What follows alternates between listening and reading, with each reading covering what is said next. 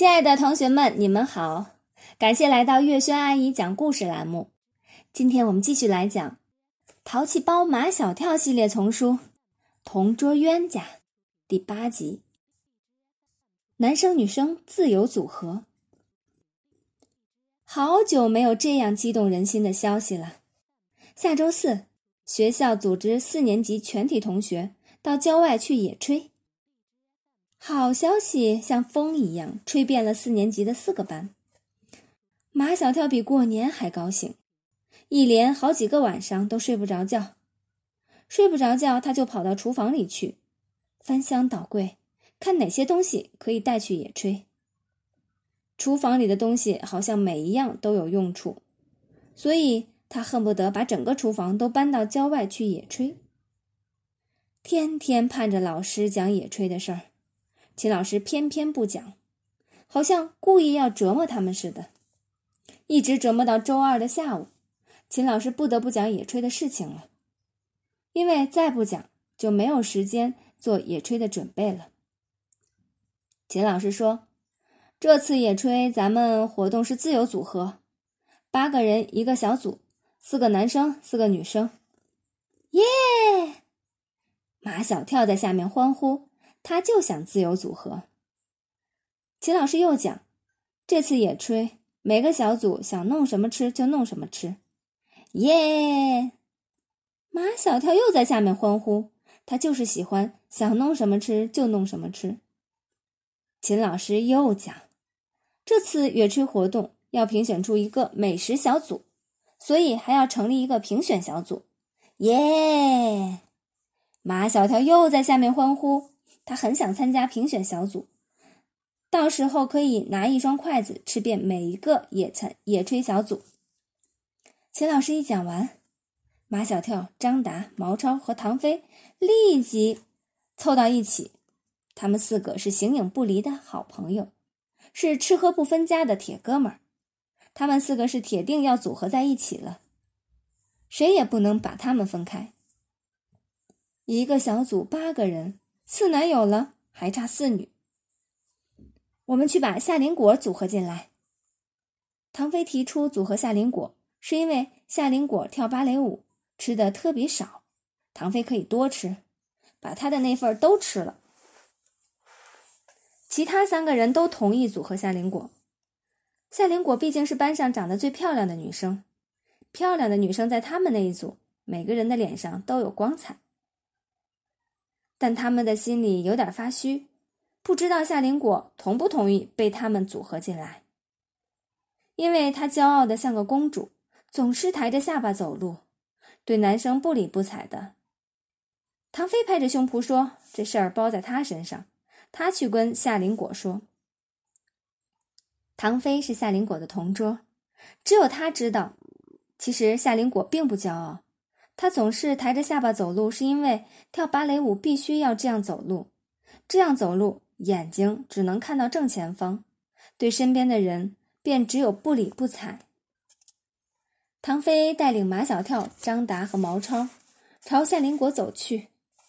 这时，陆曼曼正跟夏林果在一起，他也想把夏林果组合到自己的小组里。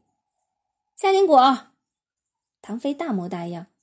我们已经把你组合到我们这一组了。夏林果还没有来得及开口，陆曼曼抢在他前头说了：“夏林果已经跟我组合了。”马小跳赶紧说：“那我们去找别的女生组合。”马小跳，陆曼曼用了命令的口气：“你必须跟我在一组。”我不干！马小跳跳起来：“秦老师说自由组合。”我不跟你组合，秦老师说让我管着你，你不跟我在一组，谁来管你呢？马小跳故意的气他，夏林果来管我，他是大队委，官儿比你大。马小跳，你，陆曼曼最最不愿听的就是这句话，他气得说不出话来，要在那个专门记录马小跳不良表现的小本子上。把马小跳的不良表现记下来。唐飞当和事佬，让他先别记，然后把马小跳拉到一边。他已经组合了夏林果，我们只能跟他组合了。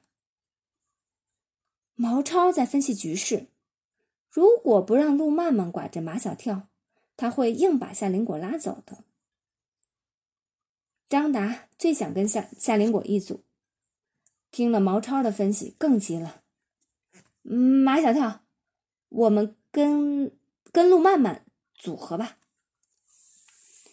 马小跳表面上没有做出很想跟夏林果一组的样子，其实，在心里。他是很想跟夏林果在一起起的，再说他也不愿众叛亲离。好吧，组合就组合。马小跳被迫同意跟陆曼曼组合了。现在他们这个野炊小组已经有六个人了，四男两女，还差两个女生。我觉得安安琪儿还可以。张达觉得安琪儿还可以。是因为安琪儿的性格还可以，不是个有麻烦的女生。除了马小跳都同意组合安琪儿，陆曼曼和夏林果是举双手赞成，因为像安琪儿这种又笨又丑的女孩和他们在一起，只会把他们衬托得更加美丽、更加聪明。马小跳，你又怎么了？唐飞一脸坏笑。你不是跟安琪儿挺好的吗？马小跳最怕听的就是这个。安琪儿是他的邻居，是他接触最多的女生。如果他有夏林果一半的漂亮，有陆曼曼一半的聪明，马小跳就不怕别人说三道四的。还差一个女生了，都想到了黄菊。黄菊是农村来的女孩，跟安琪儿是好朋友。好朋友总该在一起，组合了安琪儿，理所当然的就应该组合黄菊。组合黄菊，陆曼曼和夏林果也举手赞成赞成。像黄菊这种土头土脑的乡下女孩，是不会抢他俩的风头的。陆曼曼抢在他们前头，找到安琪儿和黄菊，不容商量的命令道：“我们已经把你们两个组合进来了。”下午放学后开个会。安琪儿和黄菊半信半疑，因为平时陆曼曼对待他俩的态度总是居高临下，从来不把他俩放在眼里。今天怎么会主动的来组合他俩呢？后来又是唐飞过来胡说八道，说是马小跳要组合安琪儿。安琪儿一听要跟马小跳在一组，就笑了。他笑起来的样子。真是惨不忍睹，两道眉毛撇下来，两边的嘴角垮下来，像要哭的样子，真还不如不笑。感谢大家的收听，这一集故事我们就讲完了，下一集故事我们再见啦。